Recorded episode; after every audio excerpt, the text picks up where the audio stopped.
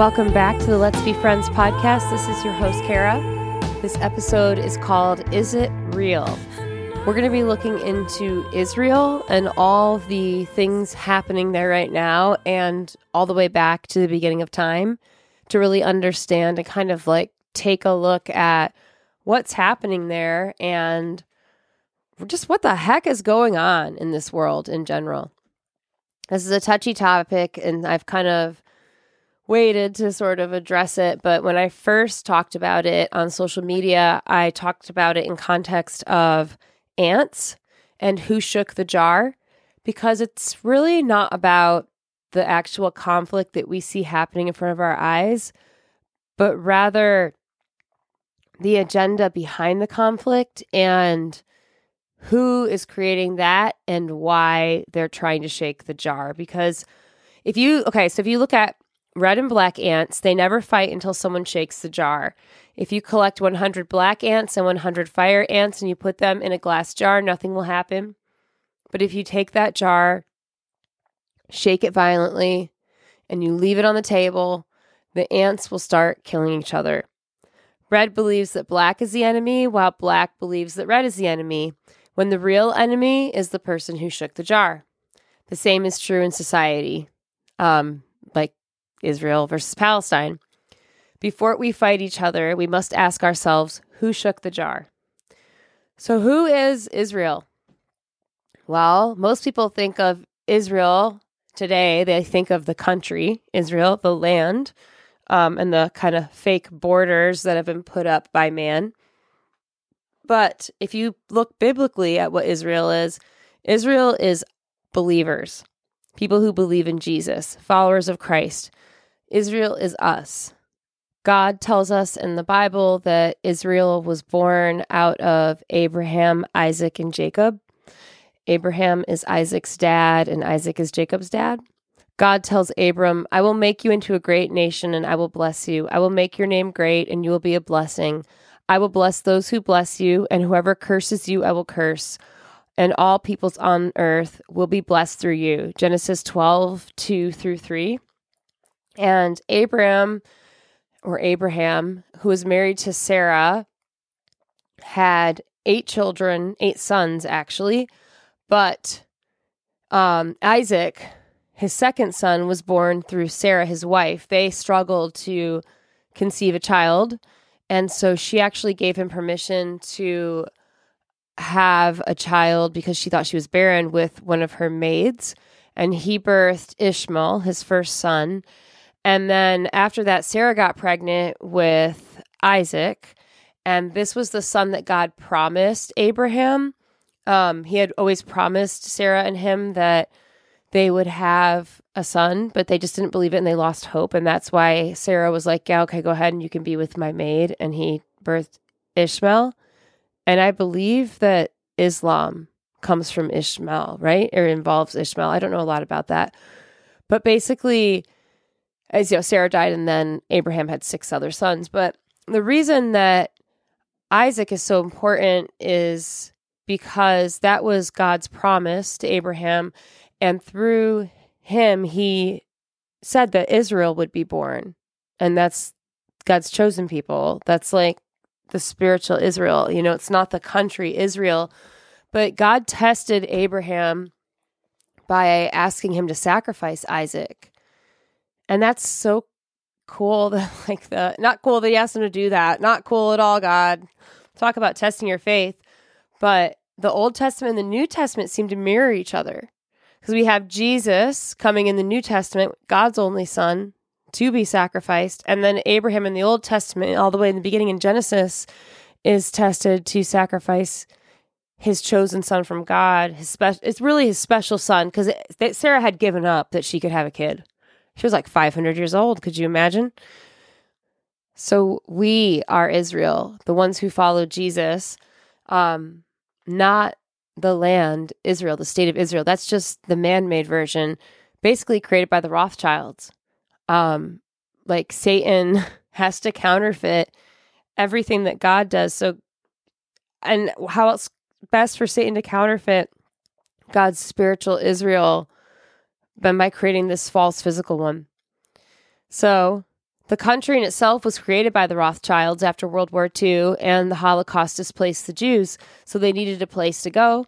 The conspiracy angle is that was why the war was orchestrated to even begin with, to create Israel, World War Two. We are going to talk all about the World War One, Two, and Three, and Albert Pike, who is um, one of the main fathers of the Masonic system in the United States, how he, pre- I would say predicted, but it's not predicted, I think it's scripted, the wars, and we're going to talk about the Rothschilds and the role that they've played in creating the banking system and uh, the state of Israel, and we are also going to talk about an article put out by The Vigilant Citizen, which is very interesting, about how the October seventh attacks on Israel were allowed to happen. So, is it real?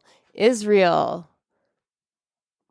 Unfortunately, we really need to start talking about the Rothschilds. Everybody probably knows who they are. They're an Illuminati, I guess, bloodline family. They were at one point the richest family in the world in the eighteen hundreds. They've been thought to have funded both sides of the world wars. And um, even the horrors of World War Two, as I was just mentioning, were probably to get the public behind the creation of Israel as a state.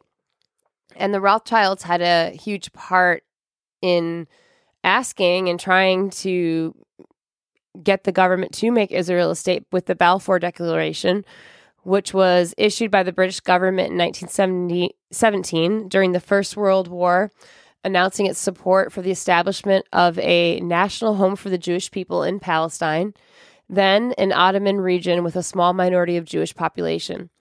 The declaration was contained in a letter dated November second, nineteen seventeen, from the United Kingdom's Foreign Secretary Arthur Balfour to Lord Rothschild, a leader in the British Jewish community, for transmission to the Zionist Federation of Great Britain and Ireland. The text of the declaration was published in press on November ninth, nineteen seventeen.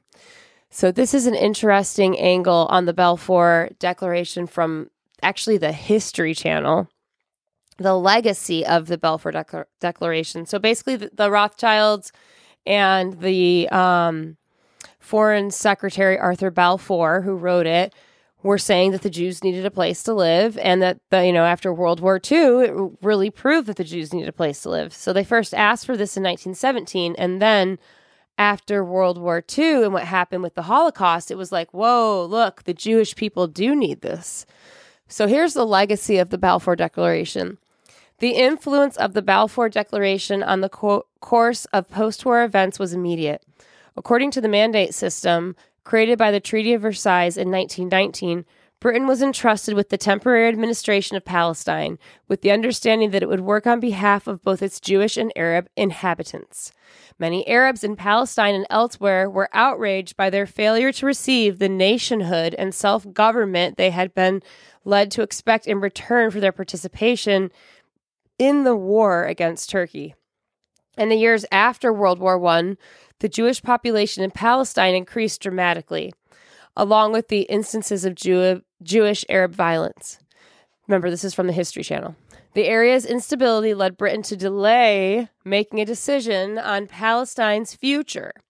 But the aftermath of World War Two and the terrors of the Holocaust, growing international support for Zionism, led to the official declaration of, in nineteen forty-eight in the, of the nation of Israel. Crazy that happened in nineteen forty-seven, nineteen forty-eight. That is just when everything happened. It's it's no coincidence. So to sum up the Balfour Declaration and its importance and what we're discussing today, is it real? The declaration was very real, but for sure, come on, that was, see how it's scripted. Um, the Rothschilds, you know, were super rich. They created the banking empire. They had tons of pull.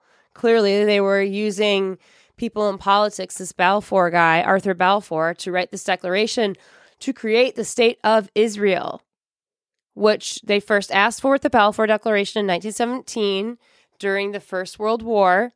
And then after the horrors of World War Two on the Jewish people, it proved they needed it. And then this is what the History Channel tells us. The area's instability led Britain to delay the instability of the Palestine, you know, the violence and stuff that was going on there, though they agreed to participate in the war against Turkey. They didn't get their own state like Israel did. Ah, it's just crazy. Okay. Let's talk a little bit about the Star of Rempham, which is also known as the Star of David, which we see on the Israel flag. If you want to hear the full episode, to hear the whole story of what's going on in Israel, if I believe if it is real, to learn about Albert Pike and his predictions or descriptions of the... Oh, that's interesting. Predictions, descriptions, predictions, on the world wars and how this ties to the, Bal- the Balfour Declaration, the creation of the State of Israel. Head on over to the Let's Be Friends podcast website and sign up for the friendship membership. I don't have any advertisements in this podcast or any sponsorship. I just offer the membership. It's only eight dollars a month. When you sign up, you get like sixty episodes and um, about two to four new ones every month. It includes the Symbolism Syndrome Radio Dispatch, in which I break down posts from that Instagram page, which is about pop culture, symbolism, and the occult in culture. I also have Let's Hang Out Candid Chats with me, where we feel like we're just two friends hanging out, and we do monthly hangouts and live events and so much more. Also, my memoir, Here Comes Trouble, will be publishing this February, but if you want to get it early, you can pre-order a special limited edition. I think there's twenty copies left. I'm only doing a small run of one hundred, and those will be available early in January. Thank you all for your support. Thank you for being my friend. God bless you and have a great day.